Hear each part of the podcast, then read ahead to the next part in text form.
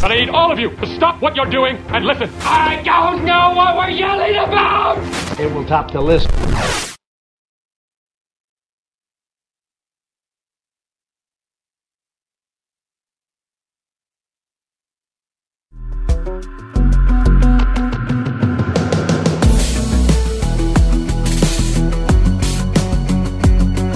I'm Georgie Borman, a journalist, author, and commentator with West Coast roots. This is a one eighty Cast breakdown session where I take a critical look at the big ideas that shape our world and how people are changing their minds. Welcome to the one eighty Cast.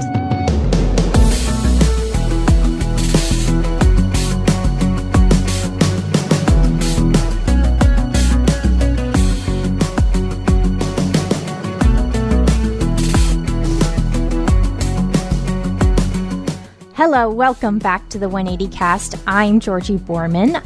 Today, I am recording in the heart of the great Northwest. It is luscious. It is so green it will make your eyes hurt. And it smells amazing. And also, it's been raining for three straight days.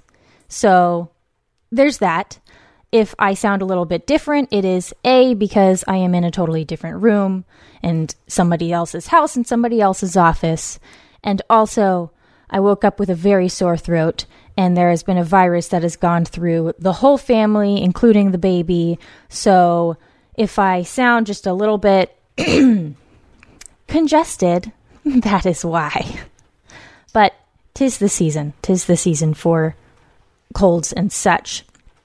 Anyway, this is a breakdown session, which we do every other week, where I talk about news and the big ideas behind those current events that impact you, and we break down and analyze some of the highlights, the main takeaways from the one eighty Cast interviews, which are exclusively dedicated to examining how people change their minds. And generally, we take messages um, from the flip phone, from you, and look into a little bit of conventional wisdom when it runs up against the facts. Today, Uh, that segment is dedicated to a certain facet of the abortion debate brought up by Tulsi Gabbard in the Democrat debate earlier this week. So we've got a lot to cover. Before we get started, though, don't forget that you can follow the one eighty Cast on Twitter and Instagram at one eighty cast, and go ahead and tag me. Don't be shy. Okay, let us get into the top stories. But I need all of you to stop what you're doing and listen. I don't know what we're yelling about! It will top the list. Okay, we've got to talk about Syria and the Kurdish situation. We have a lot of people dead. We've got two hundred eighteen civilians, including, including eighteen children and five medical personnel, and uh, some two hundred odd uh, fighters from the Kurdish-led forces, and one hundred seventy-one from the Turkish-backed uh, Syrian factions who have been killed. There is mayhem, there is death, there is massive displacement of the people in the area, and a humanitarian crisis precipitated by the sudden withdrawal of about a thousand troops from northern Syria by President Trump.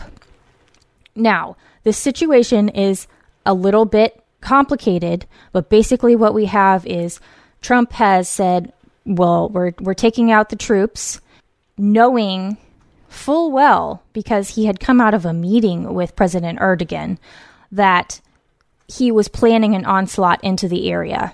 And he still withdrew the troops in the mindset, apparently, that this is somebody else's problem, it's not our problem. Well, it still seems like it's a big problem, because hundreds of members of the Islamic State have been freed because the Kurds have been tied up trying to protect their territory and spreading their resources too thin. So hundreds of members of the Islamic State have been freed, as well as um, the, their their families. And there is mayhem and chaos, which, of course, ISIS is, or the Islamic State, as we now call it, is taking advantage of. So this idea that we're all wrapped up, all wrapped up dealing with the Islamic State because we've overcome their caliphate um, and, and taken away any territory gains that they may have had, that could very easily turn the other direction depending on how we handle our foreign policy. And this is a, an issue that a lot of people who didn't were hesitant about voting for Trump seed as a, saw as a problem, because Trump doesn't seem to have any clear ideas of what the heck he's doing in terms of foreign policy. He said, he tweeted, of course, because that is how Trump communicates with us.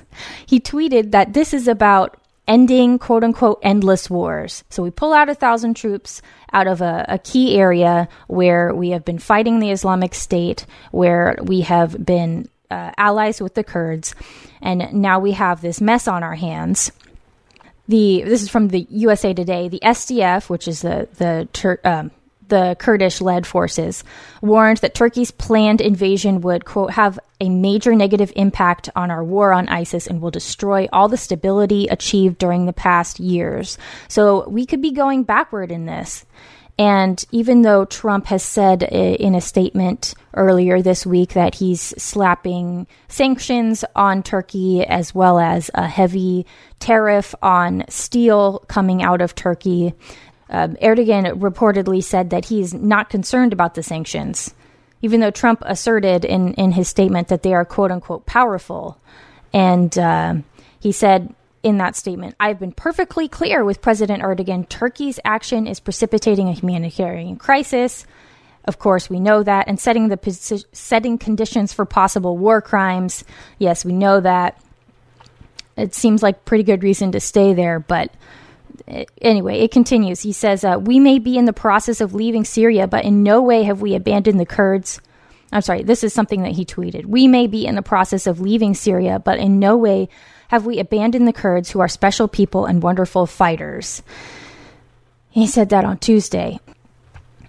This is what this is what really puzzled me, right? Because I read the White House statement, and this is what it this is what it says, right? So Trump initially said that this is about ending the endless wars and pulling out of situations where we don't need to be in and putting America first. He said, as I have said, I am withdrawing the remaining United States service members from northeast Syria. As United States forces have defeated the ISIS physical caliphate, United States troops coming out of Syria will now redeploy and remain in the region to monitor the situation and prevent a repeat of two thousand fourteen, when the neglected threat of ISIS raged across Syria and Iraq. A small footprint of United States forces will remain at the at Tanth Garrison in southern Syria to continue to disrupt remnants of ISIS. So we're getting out of Syria because we have no business there, but also we're staying in Syria, and we're trying to get out of the endless wars in the Middle East, but also we're staying in the Middle East. So these troops are just being redeployed in the same area that people have been, compl- uh, isolationists have been complaining about for years and years and years and years and years, as long as I've been paying attention to politics, that why are we in the Middle East? Why are we nation building? Why are we propping things up, et cetera, et cetera, et cetera? Well, I think that this is a great illustration of why we're propping things up, because when you remove the powerful presence of the United States, even if it's a small footprint, and you say, we are not going to keep our word, we are going to pull out on our allies, this is what happens. People say, Rand Paul, et cetera, libertarians love to say, it's not our business, we can't be the world's policemen. Well, look what happens. I think foreign policy is a lot more complicated than any of us have been have been...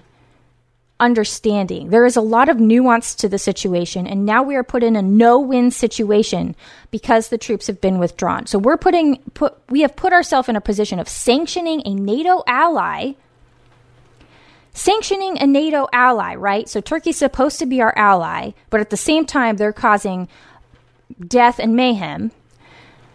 But there's no way to kick Turkey out of NATO because all NATO decisions have to be unanimous.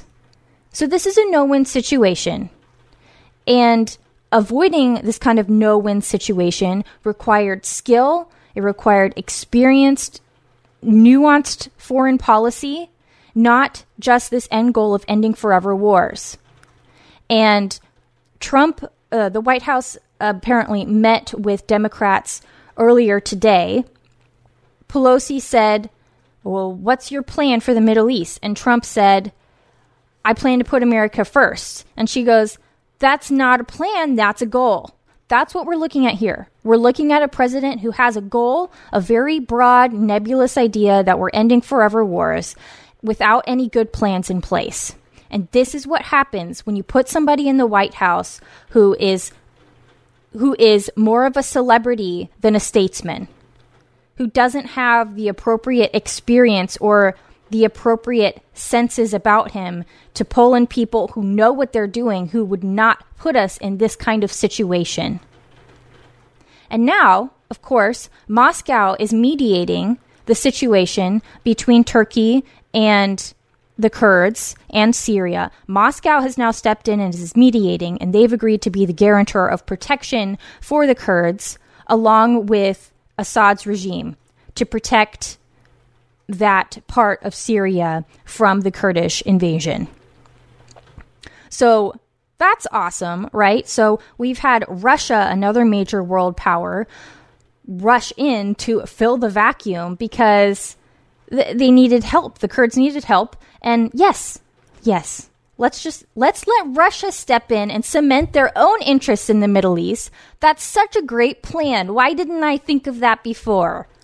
Let's let the Kurds be beholden to Russia now, because now they owe them one.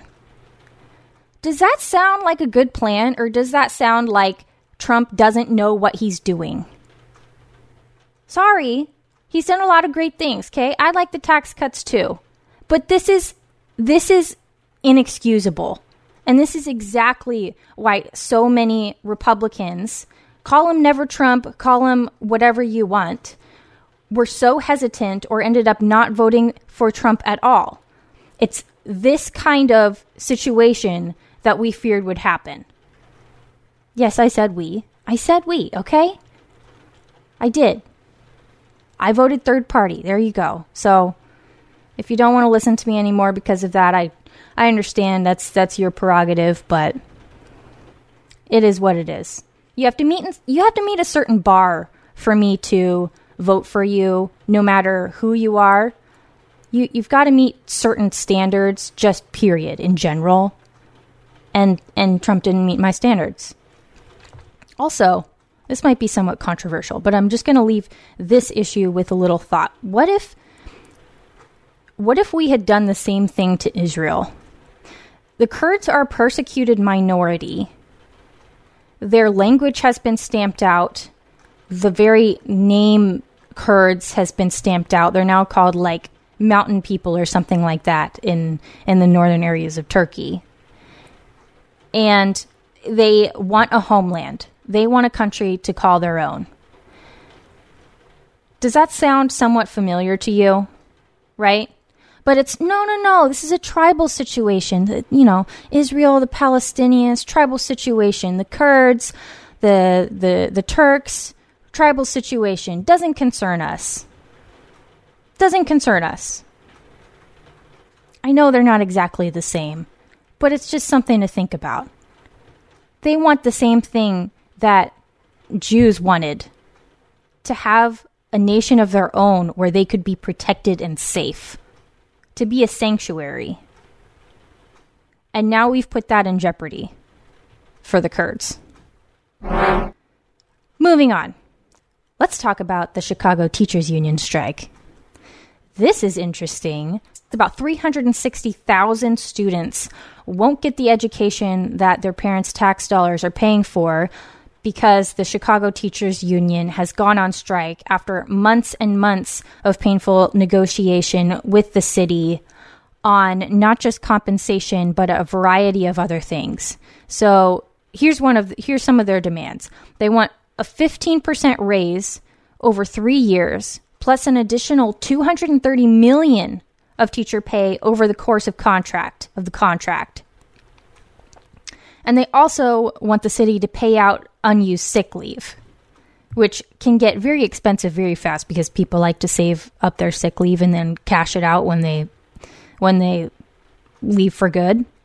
And they also want, this is uh, allegedly, according to the city, from the meetings. They wanted to shorten classroom time by thirty minutes in the mornings. I thought the kids weren't spending enough time in class, right? I've heard that a lot. I don't know what it's, I mean, it could be a little bit different in Illinois, but I've heard, there's certain standards that you have to meet in Washington state, that you have to spend a certain number of hours in the classroom to be passing the, the standards that we have in the state.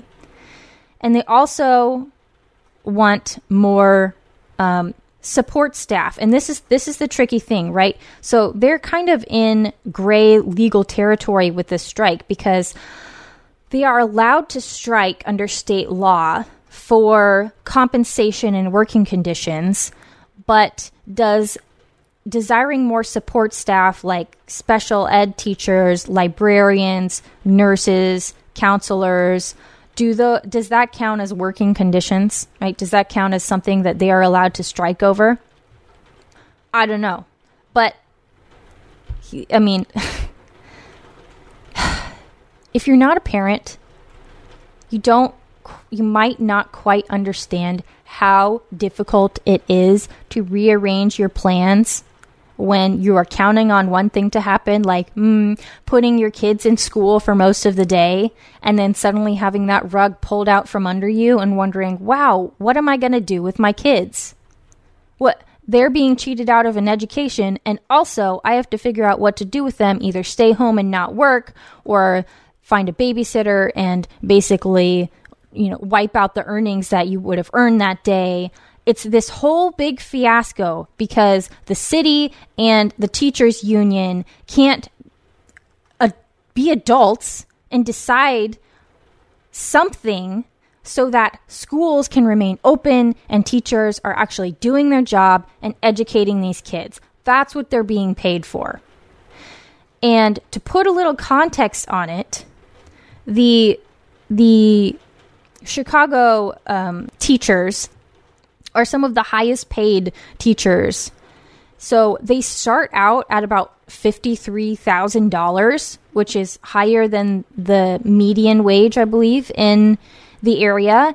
And it doesn't cap out until like one hundred ten thousand dollars. And the median wage for a Chicago teacher is about seventy-five thousand dollars. It's much higher than the rest of the state. So the, the starting salary is the highest in the state, and the the median and, and the cap are among the, the highest in the entire state. And according to uh, Illinois, Illinois Policy dot org, the salaries, the compensation for teachers has grown seventy-five percent faster than those of private sector workers. So you can talk about, oh, does it keep pace with inflation? Three years, five years... thirteen percent, sixteen percent, really you're looking at, let, let's compare it to the the rest of the people who don't have the luxury of, of working for, for working for the local government. Um, yeah, seventy-five percent faster, and property tax collection, collections have grown twice as fast as the median income in Illinois. So it seems to me that Teachers are the teachers are asking for a lot, and I understand it is so difficult to be a teacher. There are teachers in my life that I have talked to, and it is an extraordinarily difficult job. And one of the things they're asking for is smaller class sizes, and the city said, um, um, Lori Lightfoot, the mayor, said that they are happy to provide that. So there are enforceable goals that they want that they'll they will put in the contract for making sure that class sizes are smaller and paying support staff more, which should attract theoretically better employees. But can we just be like, can you just be adults about this? There's only so much money in the pot. There's only so much money in the pot. So the Chicago um, Teachers Union is already making a lot of money by multiple standards, by according to the median wages in the area. Money doesn't grow on picket lines, okay? So here's a nifty idea. Let's just let me just let me just sum this up. Here's a nifty idea. There's only so much money in the budget, okay? So here's the idea. If you care so much about getting more support staff. If you want that, you need to sacrifice your own compensation goals as a teacher to get that. Because that's how budgets work. You have to balance them. You have to make sacrifices. And it seems like that would be a better bet because teaching is so hard, as I just mentioned. It can be incredibly frustrating, especially given all of the, the regulations that are put on teachers, the, the inability to discipline uh, students who cause a lot of trouble, et cetera, et cetera. Having enough support staff could make the difference between loving your job and actually hating it. Because anywhere you look, any job, your job satisfaction is way more likely to come from what's happening in your job, the people that you're interacting with, the things that you're doing, than the paycheck that you get every two weeks, right? The pay is a big part of it. A lot of pay can keep you in a crappy job for a really long time, in a very difficult job.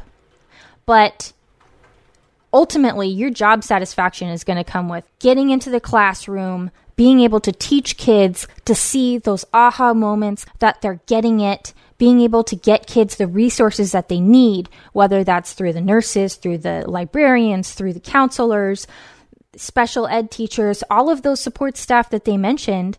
That's all really, really important. Having those people there to back you up in, in your job as you're the point person in, in educating these kids, that's critical. And if that's really important to you, then you need to look at sacrificing your own compensation goals to make that happen. That's how you come to the table and get a deal and negotiate properly out of a good faith position. Is you can't ask the world of somebody knowing that they can't give it to you without going into massive debt if they can give it to you at all. And and sh- the Chicago public schools already have a lot of debt. You have to make sacrifices. And ultimately, I think that that would be, that would turn out better overall in terms of job satisfaction. And at the end of the day, you become a teacher not because of the pay, right? You become a teacher because you love to teach. So let's focus on that. Moving on. I have a, a couple points to make from the Democrat debate on universal basic income. So here is what Andrew Yang has said about universal basic income. This is one of the uh, key tenets of his platform. Take a listen. The description of a federal jobs guarantee does not take into account the work of people like my wife, who's at home with our two boys, one of whom is autistic. We've, we have a freedom dividend of one thousand dollars a month. It actually recognizes the work that is happening in our families and our communities. It helps all Americans transition. Because the fact is, and you know this in Ohio, if you rely upon the federal government to target its resources, you wind up with failed retraining programs and jobs that no one wants. When we put the money into our hands, we can build a trickle-up economy. From our people, our families, and our communities up, it will enable us to do the kind of work that we want to do.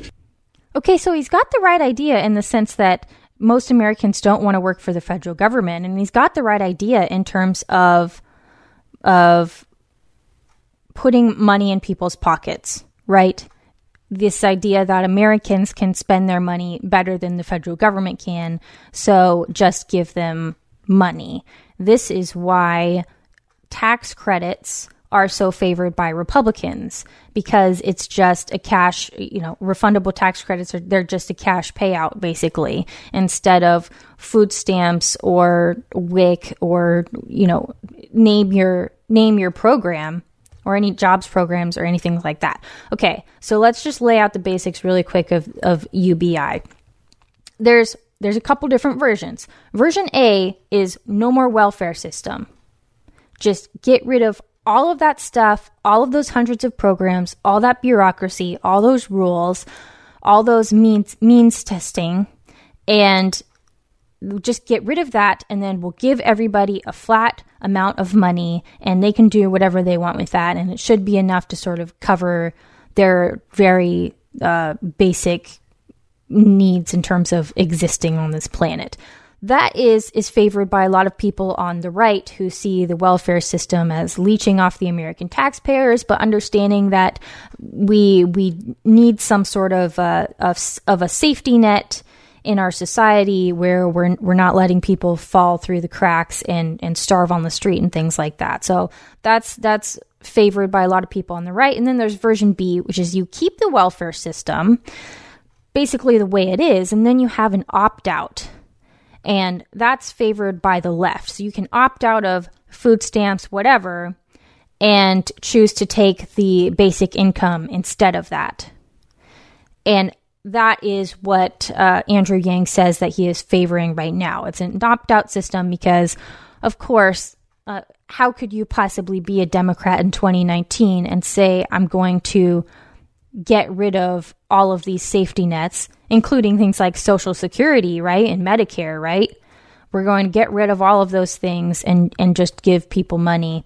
That's and that's a huge voting block too, right? A lot of a lot of jobs are on the line if you were to completely just wipe out the welfare system. So a few points that I want to make about universal basic income to sort of help you digest this and come to your conclusions, and just some things that I find interesting about it. One, it removes all pretense that the welfare system is a quote-unquote safety net and not just straight-up redistribution. And you see this in Democrats' platforms. Is it's they are embracing the idea that redistributing the wealth is the explicit answer and is inherently just. It is the answer to problems of poverty, and it is inherently just, meaning that is something that we should be doing, and if we are not doing it, that is immoral. That is the standard Democrat position in twenty nineteen. Redistribution is the answer. You can see it in Sanders and Warren's Medicare for All as well, right? Because they they want to, you know, wipe out in, insurance plans and not mess with any of that and just say, let's just socialize the whole thing and nobody has to pay for, for anything, no matter what um, what kind of income they're bringing in. So I just want to talk about the conservative argument just real quick. The conservative argument for U B I is that it eliminates government waste, fraud, and abuse, right? People talk about this all the time. It's a bipartisan thing. We need to get rid of waste, fraud, and abuse. That's, you know, that's a that's a valid talking point, right? And then, of course, it, it eliminates all of that overhead of paying the bureaucrats to administer these programs. So the idea is, if we're going to have welfare, let's make it simple, transparent, straightforward. Okay, some pretty, that's, you know, that's, that's, that's fair. That's fair. Um, it's a fair point to make. What is often neglected in, in this debate, though, when you're looking at universal basic income and you're like, man, what an elegant solution. That sounds like exactly what we need, because people do spend their own money better than the government can spend it. And you're getting rid of all the overhead. And there won't be any fraud because there won't be any means testing, period. That's a that's an elegant solution. And it appeals to a lot of people who maybe would would rather that we not have any of these programs and not have any redistribution on that level. And just basically pay for just essential government services, you know, like like the libertarians. I think what is being neglected here, and I just want to point this out for your consideration, is that there, if we were to institute a universal basic income, there would be a massive culture change. Massive culture change. Because think about it. Everybody is getting one thousand dollars or however much it, it would end up being, fifteen hundred dollars, whatever. There's no more stigma for long-term dependence on government assistance. No more stigma because everybody is getting it. Everybody will be long-term dependent on government assistance. So there's no there's no sort of push from the culture to sort of get back up on your feet and start taking care of yourself again. And that's what these programs were initially supposed to do, is help people get back on their feet. So You're you're eliminating um, you're eliminating that aspect of welfare. You're eliminating the stigma that comes with it because everybody's going to get the welfare. It's just like Social Security, right? There's no stigma in taking Social Security or being completely and utterly dependent on Social Security and your retirement because everybody gets it. It's exactly like that. Everybody gets it. No more stigma. And of course, what's that? What that is going to lead to is less of a motivation for people to go find work, to just hustle, whether that's moving carts uh, from the parking lot into the Walmart or selling coffees or whatever it is. If you can sort of just eke by on one thousand dollars a month, maybe you maybe you're homeless, maybe you're not. You know, there's no shame there, right? Because you're entitled to do that. That's your right. That money is your right. So this is just going to become one among many quote unquote rights, like your First Amendment rights or your Second Amendment rights. And that's the way that it's that people are going to think of it. And then the result, of course, ultimately, overall, is a permanent intergenerational underclass of non-workers. Okay, you think that welfare culture is bad because there are certain pockets of America where people are chronically dependent on welfare. You think that that's bad? Just wait. Just wait until you get your universal basic income, which is basically like lifelong Social Security. If you think, and if you think that this is going to keep people from living paycheck to paycheck, which is a big talking point among Democrats, you're wrong. You are just wrong. Because you can make a lot of money and still live paycheck to paycheck. Because the tendency of human beings is when they get more resources, they expand their lifestyle. They buy bigger houses, they buy boats, they get fancy cars and have car payments. They eat out a lot. All of these things add up. And you will still live paycheck to paycheck. I honestly, guys, I guarantee you. Cody and I, we wrote a book about how to retire early. We understand budgeting. If you give people one thousand dollars a month with no financial education, with no guarantee that they have the discipline to handle that, and you just give it to everybody, you will have the exact same amount of people living paycheck to paycheck. You will. I guarantee it. And that's not to say that there aren't any other benefits to this idea besides eliminating a massive bureaucracy and waste, fraud, and abuse. Because there will be some cases where if you're bringing in two thousand dollars as a household every month, that's more than enough for one spouse to stay home, right? To stay home with the kids, which is what most mothers want to do on some level, is be home with their kids and not work full time.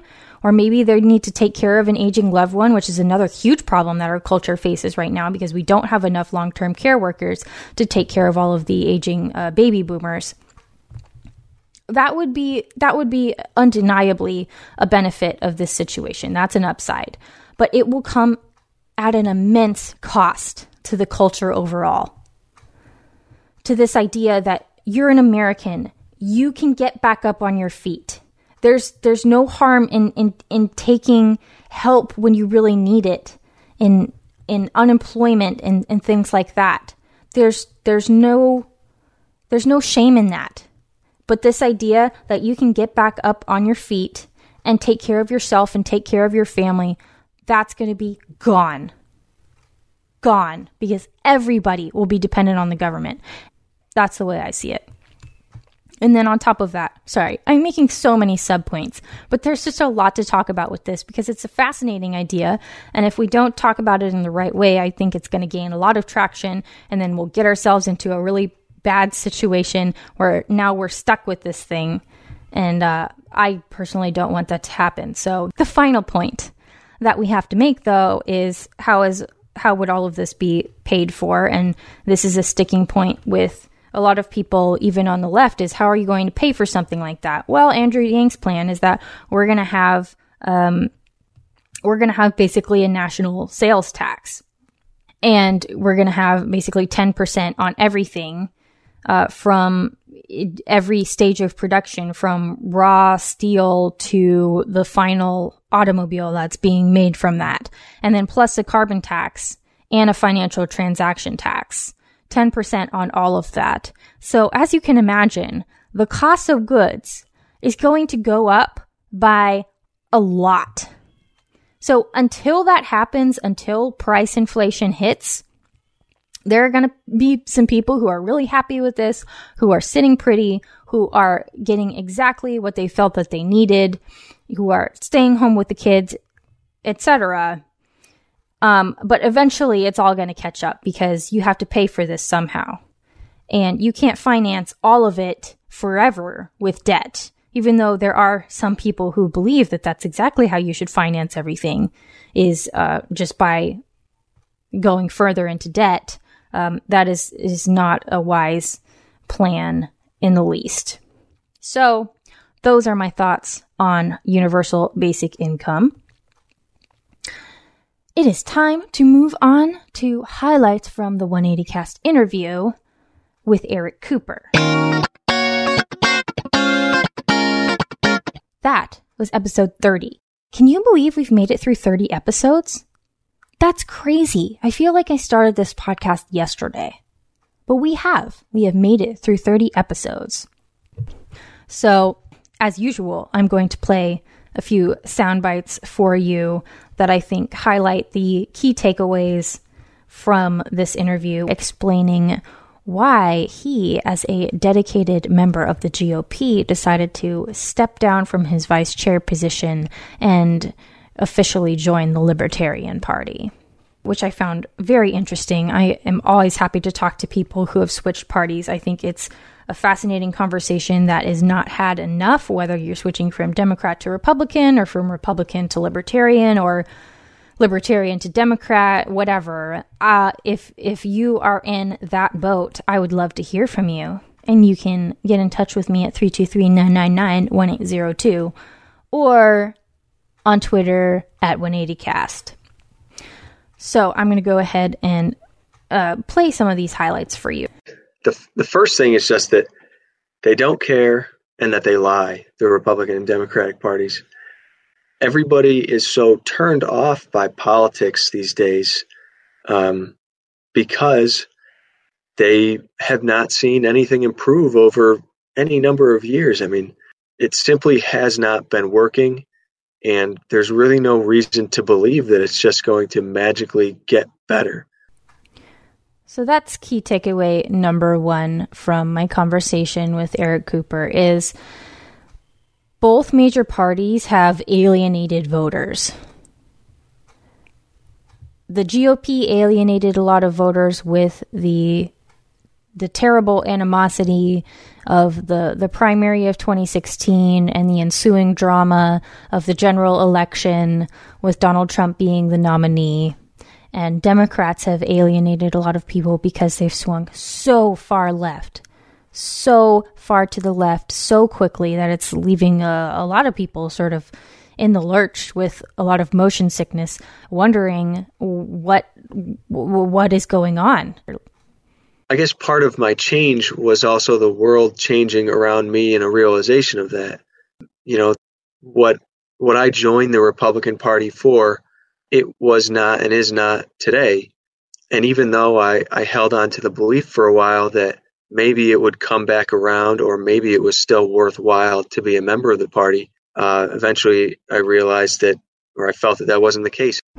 I was doing some campaigning for the Republican Party a few years back, and I got a lot of comments from people who, this was just after two thousand sixteen, people were saying, you know, I don't want anything to do with the party. So I knew that the Republican Party was, has alienated a number of people. I'm sure the Democratic Party has as well. When people feel like they've been betrayed and that things have changed around them sort of without their consent, it's much easier for those people to consider other options that they never before would have considered, even if their basic ideology, their basic value system hasn't really changed. And so if people are, you know, disgusted with the G O P or they're dis- disgusted with Democrats, they might say, well, you know what, I'm going to go join some other party. And I know it's a third party, and I know that they don't, they almost never win, but the, they're going to treat me better. They're not going to lie to me. I, I, I'm going to put my trust in these people because I've been burned by these other major parties. It's much easier for, for people to consider a third party when the two major parties are not healthy in the sense that they are representing broader coalitions uh, within America and are not controlled by small factions.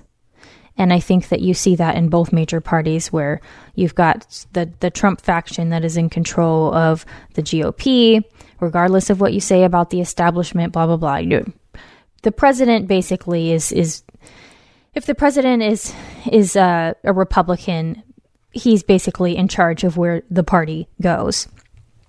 And the same thing with the Democrats, where you have the most far left who are controlling the narrative there as well. So it's much easier to consider moving to another party when you have two parties that are not uh, representing your your interests, or you may feel forgotten by them. The other thing that I took away from Eric Cooper's explanation of why he switched from uh, being a Republican and being heavily involved in Republican politics and campaigning to being a libertarian. Part of what Carrie was saying that uh, struck me more than anything was really the passion that she had for it. It wasn't a matter of the issues so much that it was that there are people out there willing to fight for it. And it, I guess it really just occurred to me about, you know, how much she was putting into the fight for libertarian ideas and principles that made me believe that it was necessary to fight for that as well. Enthusiasm, belief in your cause. These are some really basic things that if you watch a lot of politics, if you consume a lot of news and politics and you follow the horse races, that you can forget and sort of grow kind of cynical. I know I have. And you think that stuff doesn't matter. This is all just, it's all just a calculation about who can win.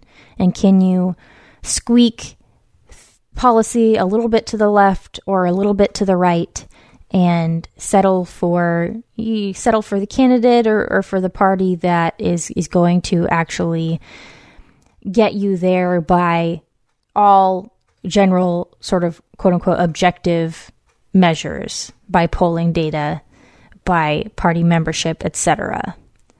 But I wouldn't underestimate the power of enthusiasm and a real passion and belief in your cause and that you can win. That is infectious. It's not just a cold calculation. When you have people who you can just tell, they just radiate from within themselves, that they are so passionate and that they are so personally invested in making something happen, whether it's putting candidates from your party in office or whether it's a nonprofit that you're running or whatever it is that you're trying to make happen, that is really, really infectious, and it can really convince people to come on board with you because you believe it so powerfully. It's almost like you're willing it, you're willing it into happening. And that can lead to basically a tipping point of when you, you get enough people who really believe in something, if they believe that it's not a binary choice, that they do have a another option and, and this is it, for instance, for in the case of the libertarians, then you get to a point where actually, yeah, you can win because you've brought so many people on board. You've convinced so many people that you you can actually make this happen. And that's pretty much exactly what he told me. I wanted to be able to do good. And early on, I, I was worried that, or I, I joined the Republican Party partly because of the ability to win. My change, I guess, was a bit more of a result of believing that libertarians can win. There are only a handful of libertarians actually holding public office at various levels of government throughout the country. But if things continue the way that they do, and party politics is so incredibly tribal, and it is, like he said, such a turnoff, and the libertarians who are just overflowing with energy, just like little Energizer bunnies on the the internet forums and knocking on doors and handing out flyers and things like that. If they continue with that level of dedication and enthusiasm, I wouldn't be surprised if we had a somewhat healthy, robust third-party option sometime, you know, within my lifetime. I don't think that that's a bad thing. More choices as a general rule is is a good thing. It it can it can split um, split factions to the point where you could have been a coalition and, and now you're not, and now the the side that's totally against uh, what your coalition would have been for is is going to seize control. And yes, we know all that, but in a lot of senses, it's good to have more options. That's generally a pretty conservative way of thinking about things, is more options is better, and that's kind of part of why part of why I'm a capitalist. But those are my takeaways. You can go ahead and listen to that episode, episode thirty with Eric Cooper. And now, now it is time for the Woke of the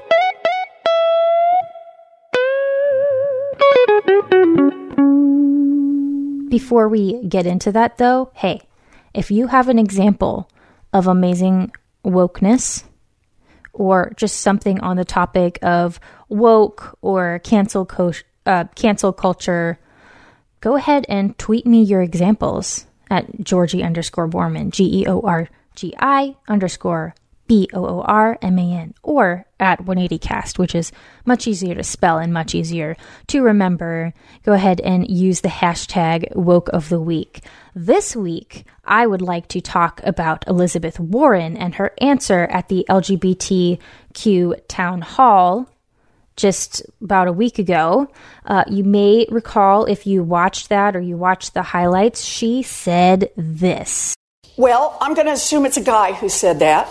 And I'm going to say, then just marry one woman. I'm cool with that. Assuming you can find one. Aha, so funny. Assuming you can find one. What a great, what a great joke. I mean, it was kind of, it was kind of funny, I have to admit. And uh, so, so a lot of people picked up on that. Oh my gosh, Elizabeth Warren has a funny sense of humor, and that's that's cool. And you know, just don't do it. It's like the same argument that they make for abortion. Don't like abortion, don't have one. Don't like gay marriage, marry a woman. You may not have caught how she elaborated on her perspective and the follow-up after that, and that is what I want to focus on for this segment. In the church I grew up in, first song I ever remember singing is, "They are yellow, black, and white. They are precious in his sight. Jesus loves all the children of the world." And to me... Can you sing it again? Har- you bet. uh, you want to harmonize with me on this? But, but to me, that is the heart of it. That was the basis of the faith that I grew up in. And it truly is about the preciousness of each and every life. It is about the worth of every human being.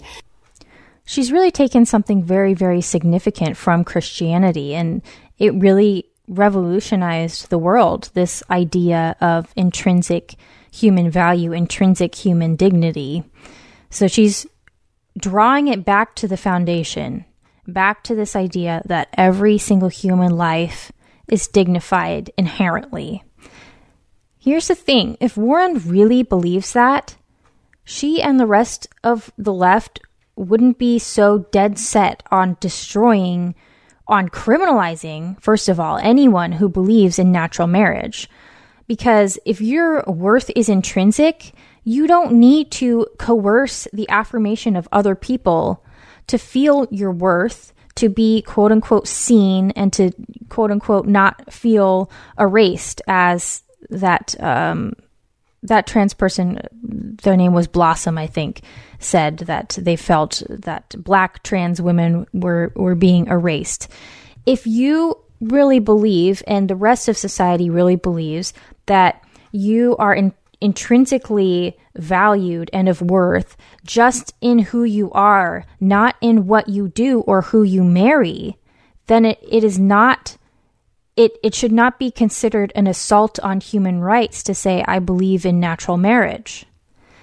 That marriage is, is not, it doesn't, it doesn't apply to you. It's not that you've ha- you're having a right deprived of you. It's that marriage is fundamentally between a man and a woman, and it it is that is what it is designed for. It is designed for their their procreation and rearing of those biological children, and it, that therefore does not apply to your situation if you are not heterosexual.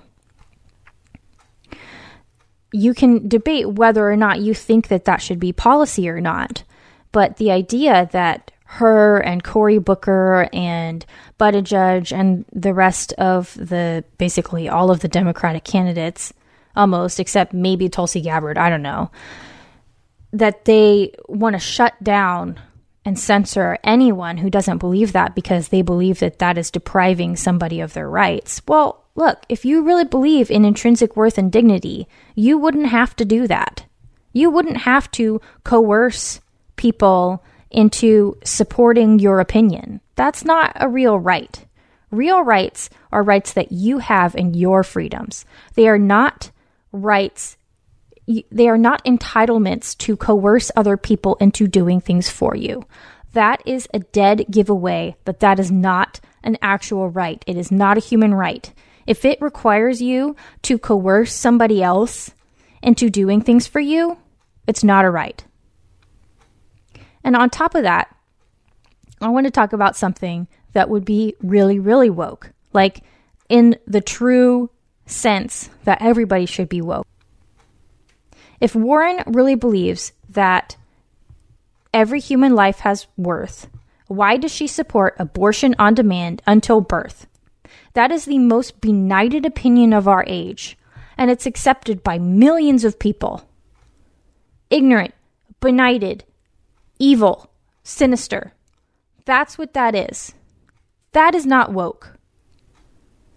So if you really want to bring everything in line with this amazing, beautiful idea that God has given us, that people are created in his image and they are all loved by God, then you need to give up that stance.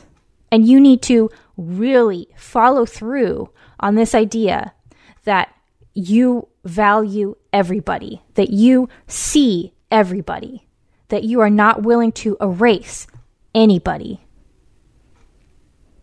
Those are my thoughts on the woke of the week. And this is normally the point of the podcast where we would take messages from the flip phone, but, but there are no messages today. I know. I know, I'm sad too, because I love hearing from you. I cannot wait to check my answering machine, my virtual answering machine.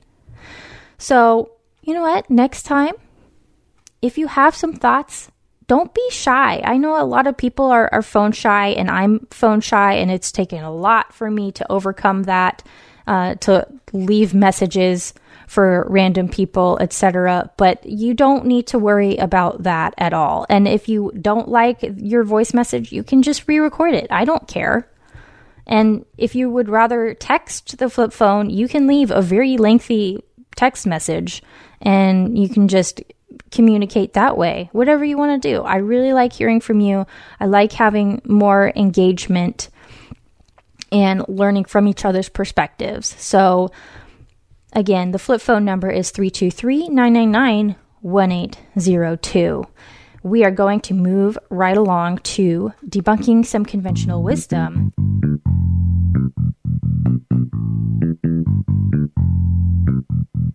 Again, circling back to the Democratic debate, I want to focus on something Tulsi Gabbard said, this time something I emphatically disagree with, but that is very controversial even on the right. She's talking about laws on the state level that challenge uh, Roe v. Wade as Supreme Court precedent and severely restrict abortion or claim to do so. We see how the consequences of laws that you're referring to can often lead to a dangerous place, as we've seen them as they're passed in other countries, where a woman who uh, has a miscarriage past that six weeks could be imprisoned because abortion would be Ill- illegal at that point.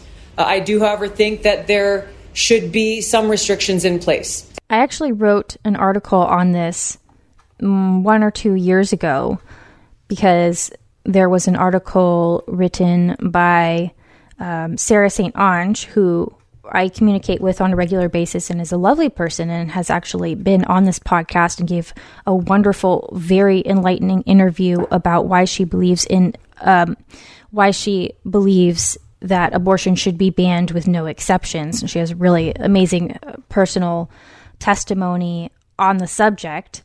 Um, anyway, she wrote this article in which she made basically the case that Tulsi Gabbard has made, that if you criminalize abortion, if you criminalize early first trimester abortion, you're criminalizing miscarriage. And there's going to be women who are thrown in jail who just had a miscarriage and They they shouldn't be there, and it's totally unjust and cruel. I mean, it really, it would be truly cruel to put somebody in prison on suspicion of abortion when they've just lost their child. That's a terrible, terrible, terrible thing that I would not wish on anybody.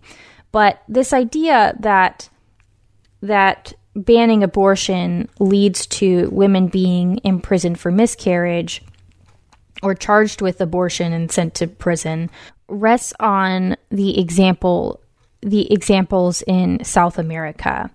There is this this famous group of women called Las Siete, the, the seventeen, or sorry, Las Diecisiete, the seventeen, who are alleged who ha- were allegedly sent to prison for miscarrying and being charged with abortion because abortion is illegal in El, Sa- El Salvador. So that's allegedly false um, imprisonment of those women who maintain that they miscarried. And this example from El Salvador is put forward by pro-lifers as well as um, people on the other side, that this is what's going to happen if we were to ban abortion in, Ameri- in America, that this is the likely scenario if we were to do this in the United States. And that's just not the case. I think that it rests on this faulty idea that El Salvador is an analogous system to what we have in the United States, and that's not the case. When you're looking at comparing, when you when you're trying to compare situations and to determine what would happen given certain scenarios like banning abortion, when you're looking for evidence, you need to look for evidence that is as that is based on as close an approximation to what you have. So if you're looking at what would happen in the U S, you need to look at a country that is similar to the United States and see what happened there. That is the data that is most important. That is the data that is most valuable and can inform your decision on how to craft policy. You can't ignore what happens in Western countries who have similar systems of justice and then go ahead and cherry pick examples from other countries who are not as similar. Because El Salvador's legal system is highly corrupted. In twenty twelve, okay, eighty percent of El Salvador's judges were under investigation, and the vast majority had pending complaints against them. eighty percent. And then last time I checked, it was ranked um, in twenty seventeen under Transparency International's Corruption Perception Index. It was ranked thirty-three out of one hundred, compared to the U S's ranking of seventy-five out of one hundred. thirty-three compared to seventy-five. Pretty big difference. And then also a lot of people, a lot of people maintain that El Salvador has a structural bias against women and against the working class, which may or may not be true. I haven't been to El Salvador and immersed myself in the culture, but it's it's it's quite possible, because that is a historically um, a situation that has been happening for thousands of years across the world. But so instead of looking at corrupt South America to point to that and say, oh my gosh, look at these poor women, they were imprisoned for miscarriages, we need to look at countries that are similar. So let's look at the United Kingdom, okay? And in the United Kingdom, despite having some of the most permissive abortion laws in the Western world, they have managed to actually produce a handful of cases where illegal abortions were successfully prosecuted. Not really late-term abortions, fairly early, like late first trimester, early second trimester. These were cases where the evidence was overwhelmingly clear that these women intentionally killed their preborn children. One woman was found to have uh, pure, procured uh, abort, abortifacients and then left the remains of her preborn baby in a household trash can. Her roommates turned her in because they said the guilt was eating them up. They knew that there was a baby in the trash can and the guilt was eating them up. And so they turned her in. So that is a case where there was absolutely evidence that this this this woman did not miscarry, that she actually proc- procured the chemicals necessary to kill her baby and then threw it out in the garbage as if it wasn't worth anything. So the argument that women will be far... far I can talk. Hold on. The argument that women will be falsely imprisoned for miscarriage is tenuous at best, because we don't see that happening in the U K, and we do see a handful of cases where it was prosecuted. And you're looking at a situation in which abortion is not banned, in in which there's a very permissive abortion laws, but you're still not allowed to to procure an abortion for yourself. And that is what, what happened um, in in the United Kingdom.